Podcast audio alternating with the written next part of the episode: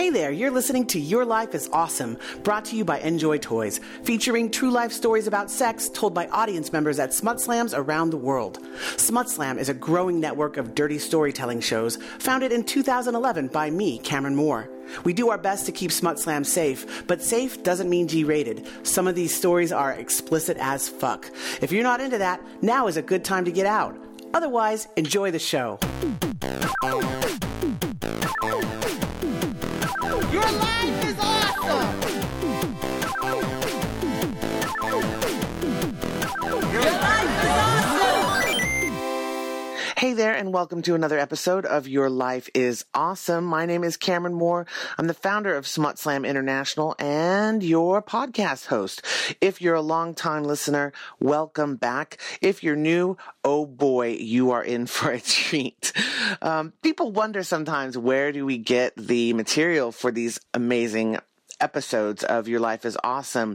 We get them live and raw, recorded fresh at in-person SmutSlams around the world.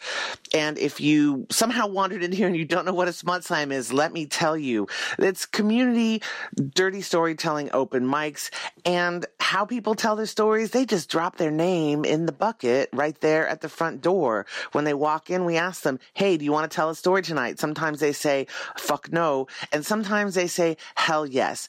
Other times they say, I don't know. And they change their minds in the middle of the slam. And those are always the most fun because like they really don't know why they decided to put their name in there, but they boldly go forward and tell anyway. And we get amazing shit that way. So that's how we get our stories here at Your Life is Awesome. All the material in today's episode was recorded at the April Slam in Berlin. The theme was Clueless, which makes for some truly, truly empathetic seat clutching as our tellers fumble their way through some wild situations. It's just... yeah, you know, sometimes you're just wandering around in the world of sex, and it's amazing that you got out alive. That's what I'm talking about. In between the stories today, you'll get some lucky dips from the fuck bucket. That's where we collect anonymous questions and confessions from our audience members, and I do my level best to answer those questions and read the confessions with the respect and or humor that they deserve. So keep an ear out for those. Those definitely go places. So relax and let our collective wisdom and weirdness wash over you. We'll see you on the other side. Oh, I am frustrated because I can't find a position in my room for my mirrors to reflect my bed when we're fucking. I feel like there has to be some like home decorator, somebody you can hire to come in and make your bedroom more sexy, right? Like I want the mirrors different. I want the ivy to hang a certain way, you know, like I want more flowers with really obvious genitalia, you know, like that sort of thing. Do most people douche every time before anal sex? I don't know about most people. I definitely do.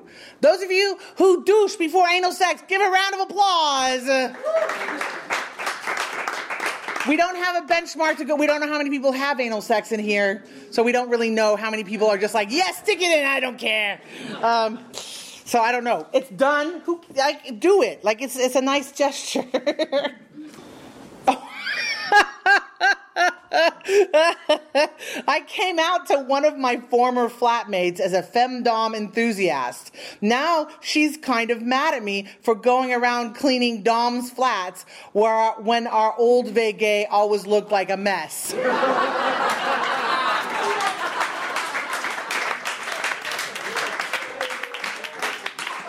gotta have the incentives in place. I mean, honestly, like you gotta know what those doms should be like being nice about it. Say, clean your own damn house before you clean mine. Confession, I once made out with a guy just because we shared a first name. I didn't know that you need a reason for that, but if you need a reason to feel like not guilty about it, then okay, that's okay. I'm pretty naive, clueless. I'm learning that that's a lot to do with the neurodivergent part of me that my brain wires one way and then most of the population a different way, and it's taken me a long time to work this out. And when I got here tonight, I was like, oh, what story do I want to tell? Wank, bank, yeah. And I remembered this story that, like, brought me a lot of pleasure for many years on my own after pleasuring. And now I look back and go, oh, of course, that's because brain wiring stuff. So 1994, I was working in an ice cream shop in Melbourne, scooping ice cream. And I was pretty young, and the whole crew were pretty young, all university students, and we're all pretty silly and wild and drunk. Sorry. That's good. And there were these two super cuties who worked there. They lived together in a share house. And so this is the kind of divergent brain bit. What I think is playful, and some people think is flirting, and then sometimes I think I'm flirting and other people playful. But maybe you've all had that kind of experience sometimes. Are we being friendly or are we going to fuck? And I thought I was being playful and friendly with these two colleagues, and we were scooping and we were having fun, and we ended up in this kind of groove of pranking each other quite a lot. There was like... in Australia, they call it dacking. I don't know if there's an international word for that, where you pull down someone's pants. Pantsing. Pantsing. That's the international word, right? Plastic snakes in their car, and I don't know, fun things. So that went on for some months in this kind of just doing silly things to each other. And I thought I'd up it a bit and arrive at their door one evening naked. And I thought that would be, that would be just such a funny thing to do. So I did, and I just laid my clothes off, put my clothes aside, knock, knock, knock. The two of them opened their door, and it's like, wah! Ha, what a prank, Jeremy. I hadn't thought after that, and they're like, come in. I'm like, well, let's have a cup of tea. And I'm like, oh, okay, great. So I'm there naked, and they had a fire, and we're sitting by the fire, and we're doing cups of tea, and then there was just a bit of like, and and turned into them taking their clothes off, and I was like, oh, I see, that. And I'd probably been mostly vanilla and only really had sex with one person at a time before, and wow, it was just so incredibly exciting to have these two bodies to play with, and they play with my body, and we had an outstanding night of pleasure and connection and lusty shit. I think the two bits that stood out for me was one of them had a very round butt. And I remember just lying on this futon on my back, and they lowered their face, they lowered their butt onto my face. And I can feel the sensation now. It was just like marshmallow clouds. It was just such a deeply erotic experience, and genitals, and now I recall, yeah, so the other person was on my genitals. That's right. That's what threesomes are so fun. There's a lot of genitals.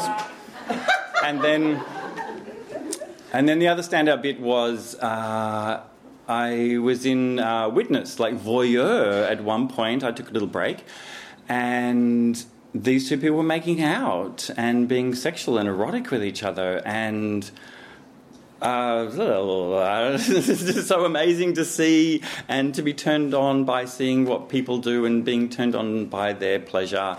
It was really incredible. So that was the night, well, let's say actually the whole night, and it ended up the sun came up and we were still playing and kissing and having sex, and I was pretty perky at the age of 23 or something. I'm pretty perky now, actually, at the age older. Sun came up, we had a great time, maybe another cup of tea, and I said goodnight, goodbye to them. and rode to my partner's place who lived down the road. And again, another naive moment of like, I'll just come in and drop in and say hi. And they're like, hey, where have you been? It's like, I told them the story and they're like, hey, get in the bed. And then we had a few more hours of sex. And that was sort of, yeah, early days of poly and my introduction to threesomes, and just really set the pattern for the rest of my life. And always loving, yeah, threesome, foursome, group sex. Yeah, that's my story. Thanks for hearing me.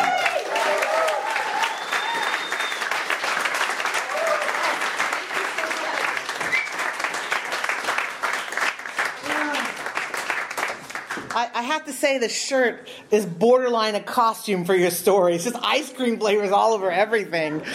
And the reason why I laughed about the drunk part, and then I just kept laughing because it's such a college kind of thing of like, it was an ice cream parlor. We were always drunk. I'm like, really?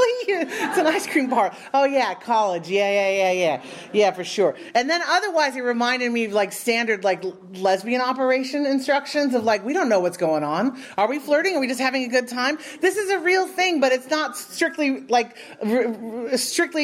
confined to lesbian action, right? It's like very much... you get the stereotype for that, but it's a very real behavioral problem. I'm gonna put this out to the audience here. I think there's probably at least three people in the room who know something about this. I last year a date and I ended up fisting. I always think of fisting as something you should prepare for, but apparently not. Just ended up fisting. It's not clear to me if this is fisting anally or fisting vaginally, but anyway, it was my first time doing it to someone, and his time receiving his. Does that say first or 10th? Oh, that's a big difference. His something time receiving it. It was fun and everything. Went well. But for the next time, what are important things to keep in mind while fisting? Know where the lube bucket is. And don't double dip. Once your hand has been in the butt, do not use that same glove or same hand to pick up more lube. You got to pick it up with a clean hand or a spoon, okay? Don't contaminate your lube. Anybody have any thoughts? I can't see you, so if you just want to shout it out, this is your perfect chance to be mostly anonymous at this point. Fisting tips. Crisco. J-Lube. X-Lube. So lots of lube, lots of ways. We got one over there, Aaron. Clip your nails. Yeah. I've got a button over there for sale. Trim your nails. You never know. This is why I'm surprised at sudden fisting on a date. You got to check your nails first, right? Anybody else? That feels pretty comprehensive for a good time, you know. Also, fucking enjoy the journey. Don't try to jam it in. That's not the point. No, it is the point. But don't try to jam it in straight up. Just ease your way into it. Don't fucking hustle on that one. Okay. How can I feel less awkward and uncomfortable watching people have sex at clubs like Kit Kat? I know people say that I shouldn't worry and that these people don't mind, but I always feel like I'm doing something wrong by staring. Okay. I will say this as someone who has been on the receiving end of stares in sex clubs. It is possible to stare the wrong way. It is possible to be a creeper and look at someone even while other people are staring and not being creepers. It is possible to be the same distance away from something that you're both looking at, and one person is a creeper and one is not, okay? And I'm trying to think how I would describe that. One is if you're wanking while you're watching them. Also, it's okay. At some parties, that is okay. But you want to look around maybe and see how the vibe is. If no one else is wanking and you're the only one wanking while you're watching someone, maybe don't wank. Or ask them. You can also ask, I'd really love to watch intently. Can I pull up a seat here on the other side of the chain? Or whatever. You can definitely ask them if it seems appropriate. Maybe take a break every now and then. Don't sit there for half an hour. Just move on and come back, and they'll be at a different stage. It'll be like a whole new movie right there. So like move along. Don't stand there intently for a half and like for a certain amount of time. Just like casually, you know, or take like move back around. Like don't just stand in one place, stock still, like you're seeing something you've never ever heard of. Just like, you know, be chill, move around. And also if you have, like I would say, if you have someone in your life who you would go to these clubs with and they're going to get involved with someone, then you can like talk to them and say, can I watch you like over the course of the evening? Is it okay if I watch? And then just like slowly get like acclimatized to it a little bit maybe. I hope that helps. We covered a few things. So I'm sorry to disappoint all of you, because this is not very much a sexual story. I think it's more of a horror story, if that's okay. And I feel that the vibe is like, you know, Get Out, the movie. I think most of you watched this movie. It's kind of creepy, right? So where I'm from South Brazil. And I don't know if you... how many here are Germans? You know there are lots of Germans in Brazil? Did you hear about that? No? So, outside of Germany is the place with more Germans in the world, as far as I know. There are like 5 million German, 10 million Germans, something like that. And I'm from this town that is very close to where they live, because they live in these little cities that, like, there's one city that 500,000 people are blonde with blue eyes. And many of them are twins or something. But, I've never been to these towns before, and it was my first actual experience in a German city. So I thought I should share here, because this is my first time telling a sexual story in Berlin. So, I've never been to these towns, and we had a break. So me and this partner, we decided to, in these towns, they have like really lush forests, or so I heard. It's kind of the Alps of Brazil, is how they describe it. And I learned that they brought even like trees from the Black Forest. For reals, like I don't know where's the Black Forest, I didn't know, but they bring trees from there. And it's kind of an expensive place, for Brazilian standards, of course, like $5 a night or something. And we got this very nice hotel, and we went there with a friend of ours. And we also wanted to do some LSD, I guess, So we went there, and it was like this kind of colonial German-style, house. It was very nice. We spent the first night there, and the other day in the morning, let's do some tabs or something. And you always do that mistake. You put a whole tab, and after 30 minutes, you're like, it's not working, so let's do another one. No! I don't know if it's a mistake or I do this on purpose just to justify doing two tabs, because people might think it's too crazy, So what I remember is that I did the tabs, and we started going like really deep into this forest that was far from the hotel, really deep. And at some point we got to this waterfall, and it was so beautiful, and we got so fucking horny, and we started like fucking there, and like it was just this public thing in like this beautiful waterfall, and we're like super graphic. We never imagined that something could happen. We were so out of our mind that we're just doing it, like we were in the Garden of Eden or something, And at some point, I shit you not, we were there, and there's this dude 2 meters behind us, and it was like a 190-meter blonde, blue-eyed dude, super strong. And I don't know how much time he was there, but in the beginning, I really got scared and started covering myself. What the fuck, man? What are you doing? And the guy, I don't know if he was there for minutes watching or he wanted to join us, but he was like, oh, you can't do this here or something. And then I realized, fuck, what are we doing? And we went back to the room, and we were feeling super shitty about the situation. We should leave this hotel maybe now, I don't know. And I remember what do we do? Okay, let's find another hotel. So I was in this website trying to walk through this page, and I don't remember how many hours to find another hotel. So we find this other hotel. I get a cab. I remember trying to behave normally in the cab. And when you are in a paranoid situation, the worst thing that can happen to you is to be on acid, because it becomes triple paranoid. So everything to me was kind of horrible. And I got into this other hotel for hours later, I think, I don't remember how much time, but I got there, and this is when it became really creepy, because they had a lot of like Nazi paraphernalia in the lobby. And I forgot to mention I'm Jewish. So, and of course people cannot know that I'm Jewish apart from the fact that I tattooed a Star of David in my middle finger. So, you know, I was kind of scared, but we basically locked our doors and we watched Family Guy for 18 hours until the shit wore off.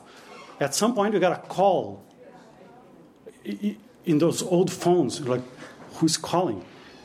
And I pick up the phone, and it's the guy from the hotel. Hey, you forgot to leave us the keys.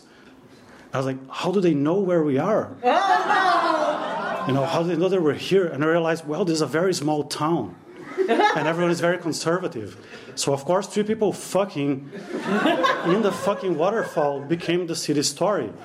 And on the other day, I shit you not, we went to the bus station, which is like just like a little desk. I dropped the hotel key. I said, like, oh, this is the key from the hotel. I was like, yeah, I was waiting for this.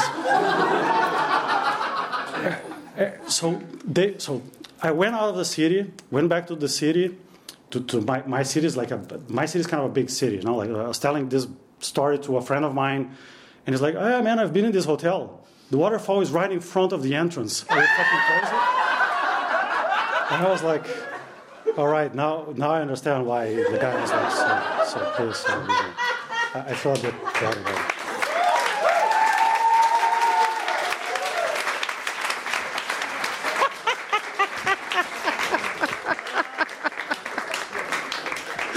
And now everyone's going to be Googling that when we get home. Like, waterfall, South Brazil, Germantown. Oh, no. At first I was going to be like, oh, that just proves the rule about, like, making sure you give people space when you're watching them having sex. But then I'm like, no, you were fucking in front of the hotel.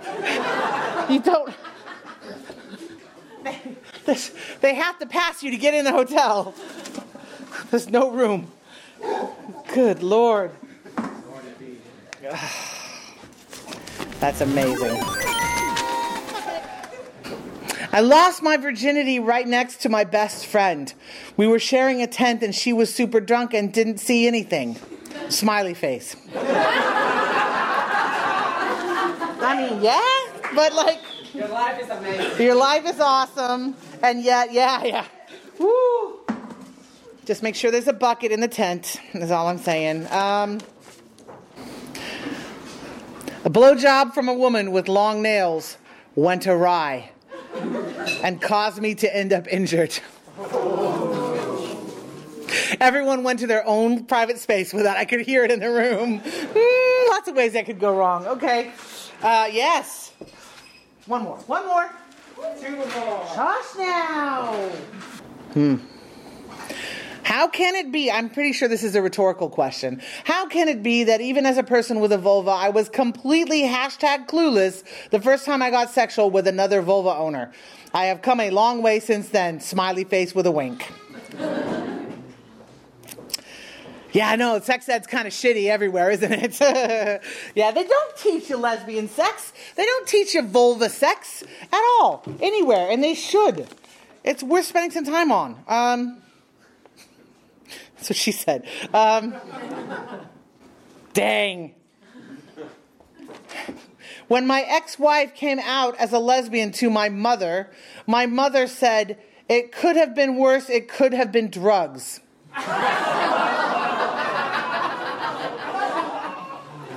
Thanks, Mom. I mean, okay. God, moms are terrible sometimes. I have a feeling that there is some places or some cities that they are perfect to be clueless.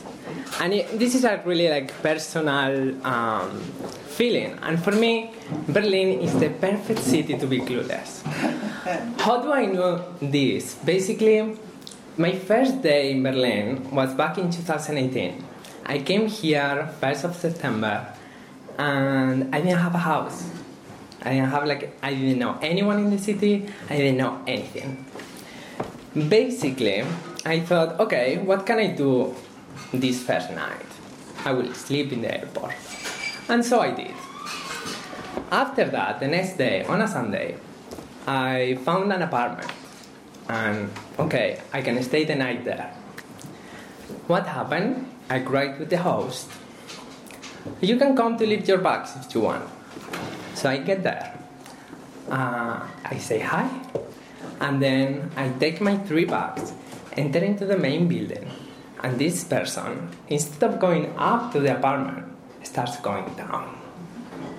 What is happening? Basically, he wanted me to leave my bags in the basement. But what happened? Have you ever seen a basement in Berlin? I had no clue how it was going to be. So basically, he opens the door. It's in the darkness. And I can try to see what is inside. That it was like a mountain of what it seems books and dolls. And he told me, leave your bags here. And I was like, okay. I'm a people pleaser, so I'm never going to say no. So I leave my bags there, and then I go to have breakfast. I went to the Circus Hostel in Rosenthaler Platz. It was a wonderful day, so I take my granola bowl, I sit outside, and did you know how many wasps there are in Berlin during summer? I had no clue. So I'm sitting there, and 100 wasps come to eat my fucking yogurt. There was not 100, probably 3, but disclaimer, I'm allergic to wasp bites. Whoa. So I kind of have to fight, but I was able to finish. After that, my host cried me, hey, I'm in the park, if you want the keys of the apartment, come here. And he drops a pin. It was Mauerpark. Now you all think oh, Mauerpark, on a Sunday. It was wonderful. My first day in Berlin, I had no clue what was Mauerpark. I thought, this person is giving me the keys in a park. Today, I'm going to sleep without many organs, let's say. So I accept my destiny, and I go there being oh, I'm going to die today, but it's okay because I'm in Berlin. No one knows me. So I get there and I discover Mauerpark, and he buys me a beer, saw me the karaoke, everything, and it was wonderful, and I fell in love with this city. And after half an hour, he's hey, I'm going to clean the apartment, come back later, I need the key because I forgot the other one. Okay, I stay there a bit, chilling, blah blah blah, enjoying the second-hand market, everything was perfect. After 1 hour I call him, he's not picking up. Fuck. Call him, he's not picking up. I go to the apartment. But of course, I arrive there and I have never seen the ring bell. Oh no. And there was a bunch of names. I'm what the fuck is this? Why don't you have first, second, and the letters?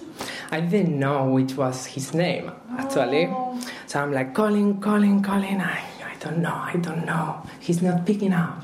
After 1 hour and me sitting down in the streets of Berlin crying, my phone reached 2% battery. Oh. But suddenly, ring. Hi. Hey, Marcos, are you down? Yes, I'm here. Can you open me? Yeah. I was taking a shower and I forgot to put my phone to charge. I was oh. I thought you were scamming me, and you were taking my joy because you saw me the wonders of Berlin, and then you took everything. However, I entered into the apartment, I lie down in bed, and I thought, oh my god, I was I had no fucking clue of what was happening today, but I felt Berlin was the perfect place to having no fucking clue. And that moment is when I realized that Berlin was going to be my home. Aww. Aww.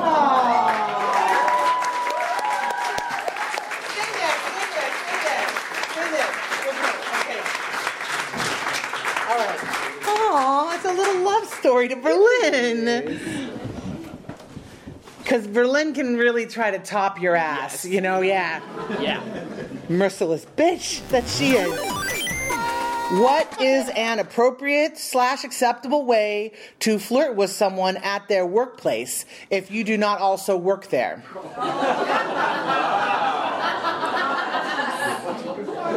For example, you find the waiter attractive. The answer is you never flirt with them. You never initiate flirting. I'm sorry. I know that there are going to be love stories that started like that. I know that everyone's got an exception in their lives. But, like, you cannot risk it because the person who is working there has to be nice to you. You do not know what the fuck is going on. That is my rule here in this room. Like, please do not hit on people in their workplaces if you don't work there. Even if you do work there, you might want to give it a think and take a look at the org chart before you go too far. But, like, you cannot hit on someone. It's entirely possible, if you're just nice and you tip well, that they will pass you their number. That can happen. But it will not happen if you start aggressively flirting with them. Just don't risk it. It's bad politics. Just don't. That's the answer. Thanks. Look, I know sometimes I have to say things that aren't particularly sexy. Like, I know everyone wants to be like, let's go for it. Yeah, follow your bliss. It's like, yeah, but there are, like, real, like, political and economic and gender problems to deal with here. So I don't want everyone to think I'm a wet blanket. Like, fucking go for it if it's all good, but, like, let them make the move on you. Okay. In the code of conduct, we learned that parents are a good place to boo. I want to make a case against it and want to tell about my parents, and particularly my dad, the gynecologist. Wow. My dad is my gynecologist.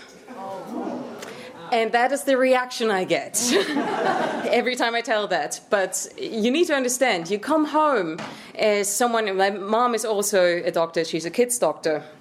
A pediatrician is, I think, the English word. This is normal. You come home and you tell your parents, I got a scratch here. And they go like, great, go on the bed, open your legs, let me check this. And then the funniest thing is if they disagree on the diagnosis. And then you're there, legs wide open, while they fight at the door being like, powder, no cream, no powder, no cream. And you're like, this is still itchy.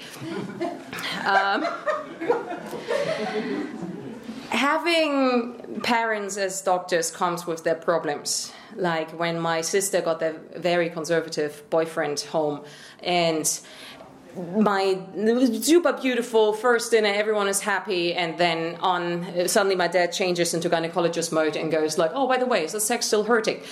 And my sister goes like, no, the cream really works. And my now brother-in-law like vanished under the table. But this story is about me. And this story is about when I moved now to Berlin. And I have this like very open conversation with my parents. And then it's about my mom wanting to bring some stuff home. And she goes like, oh yeah, you need to bring this like thing. Where is it? Oh, it's next to my bedside table. Oh, great. I checked this thing. By the way, should we bring your toys to Berlin? And I go like, oh, that's embarrassing. Oh, you shouldn't be embarrassed. Like, they're just, like, getting full of dust here. You should have them. Very useful. My girlfriend uses them now. The other problem was, though... it's awesome. The other beautiful moment was when I got chlamydia here, or thought so. So I did the good thing about going to a new gynecologist here to get tested, because I didn't have yet the addresses of the places where I can get this for free. So there was... And I wasn't angemeldet here yet. So the letter arrived at my parents' home, and my dad obviously saw it and texted me. I was like, there's a letter from your Krankenkasse. And I was like, fuck. yes, just send it to me. I'll pay for it. No, I can pay for it. I opened it. Oh. No, it's fine. I can pay for it. This is fine. Did you really think you had AIDS? I was like, no, I didn't. But if you're in a polyamorous relationship and you do these things, it's really, like, polite to get all of the things tested. This is, like, really nice. Oh, yeah, okay, but, this is expensive. Like, oh, yeah, I didn't know that there were addresses yet for, like, places. I'm like, oh, there are addresses? I thought they were just for people of some certain professions. And I was like, no, actually, everyone can go. And this is the good thing about my dad. He then said, oh, everyone can go.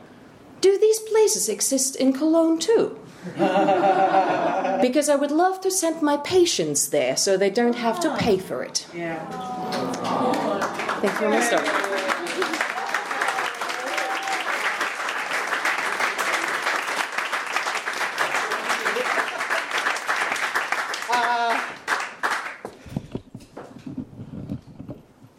guess I'll grant you the exception in this case.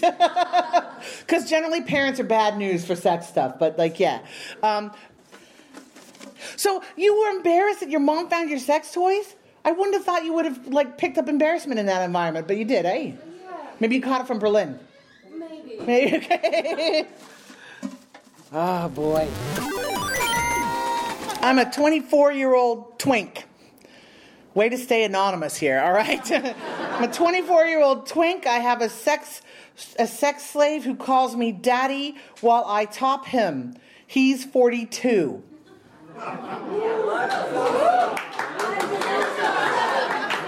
Age is just a number. Oh. My libido is way higher than my partner's. I love having sex with him, but I also don't want to be too pushy. What can I do? Okay. So as always, or as almost always, it starts out with having a conversation. Like, you've got to have a little communication talk on that one, and if you haven't already, and find out if this is something that wants to be changed, like if that's something that he wants to change. You want to check into possible medical factors. This is not just necessarily someone's mind, but also hormones. Could be if they want to change, right? There are a number of different things. It could be taking meds. Certain meds really interfere with your libido. So you want to check out all those options if your partner wants to change. If they don't want to change, then you have another conversation happening where it's like, I have needs and I want to take care of my needs. And that's a different conversation. I don't want to say, like, I want to say just up front, it's like, yes, open relationships could help or they could not. You should really not look at open relationships as a solution necessarily to everything that's going on in your relationship, all right? But that could be an option to consider. And you can also just ask when you want to ask. Like, you're going to have to decide that for yourself. Does this feel pushy? But just asking is not pushy.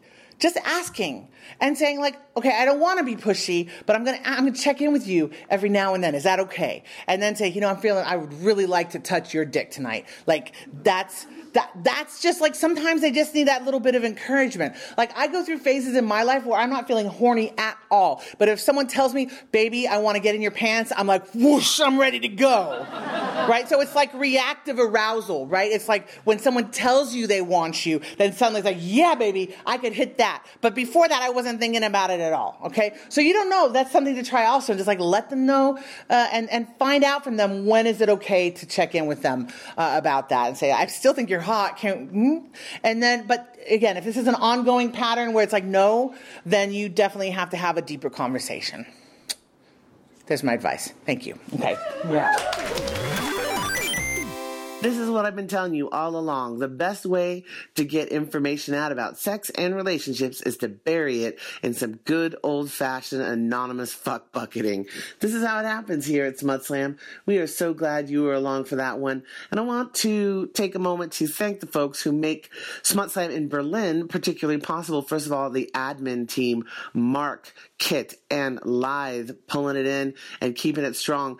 Now, during the summer, they're doing especially overtime, keeping our garden slams happening while I am on tour. So if you are in the Berlin area, make sure you stop by and check us out at the garden slams, third Mondays of every month. But I also want to thank our indoor slam partner, Crack Belmore. They're a club located in the heart of Berlin, and they love us. We love them. It's fantastic. Our prize sponsors in Berlin also, Other Nature. They provide trans-friendly, sex worker-friendly, vegan, eco-feminist, like all the good stuff is part of their offerings in Berlin. So do check them out as well. And finally, I wanted to thank Jessica, Jess up there at SmutSlam Reykjavik. While we're waiting for that to relaunch, Jess has been doing a lot of work for us behind the scenes, getting the timestamps in and otherwise processing all these recorded recordings from different slams. It makes producing Your Life is Awesome so much easier. So thanks, Jess. Thanks so much for that. We'll let you know about some upcoming slams. On August 7th, it's my birthday. Also, it's a Smut Slam here in Calgary, where I'm located right now. On August 8th, the Boston Smut Slam is happening there at Somerville Armory Cafe. On August 21st, it's Berlin, and again, Outdoor Slam, guest hosted by Angela Cole. And on the 23rd and the 29th, we've got two slams happening back-to-back in Israel. The 23rd is in Pardes Hana, and on the 29th, we've got a slam happening in Haifa. I just need to let you know that those last two are taking place in Hebrew. But if you know people who want to get their smut that way, this is the prime time right there for it. If you are interested in my shows personally, do check out CameronMooreMuse.com for all the news and updates about how my summer tour of Canadian Fringes is going. Here's a spoiler. It's going great. Right now, as I said, I'm in Calgary, and I'll be running 6 shows here through August 12th. And then after that, I go on to the Edmonton Fringe Festival for shows between August 19th and the 27th. This is for my show, Muse, an experiment in storytelling and life drawing, where I am the naked one and the audience members are the ones sketching me in charcoal. It's fantastic. You should check it out. That's it for now. I feel like that's plenty. Keeps you paying attention here during the summer months. I hope you're having a great time this summer, staying cool or staying dry, whatever you need to do to be comfortable. And wherever you are, whatever you're doing, remember, your life is awesome. See you next time. This has been Your Life is Awesome, a story podcast from SmutSlam with Cameron Moore. Produced by me, Mark Seystedt. Music by Sticky Biscuits. A huge thank you to all storytellers featured. All stories are being shared with permission. Thanks also to Njoy Toys, makers of deluxe stainless steel instruments of pleasure, for continually supporting SmutSlam. Find them at njoytoys.com. If you want to help us make more of these, plus get access to longer episodes and other bonus material, please join our Patreon at patreon.com. Your Life is Awesome. If that's not in the cards right now, you can also help by rating and reviewing this show. Look for that option in your podcast app. We might read out some reviews on a future episode. Got a question for Cameron? Write or send a voice recording to smutsslampodcast@gmail.com. This too might be featured on the podcast. And if you want to find out more about SmutSlam and the code of conduct we use in the shows, go to smutslam.com. All links mentioned can be found in the podcast info. Thanks for listening.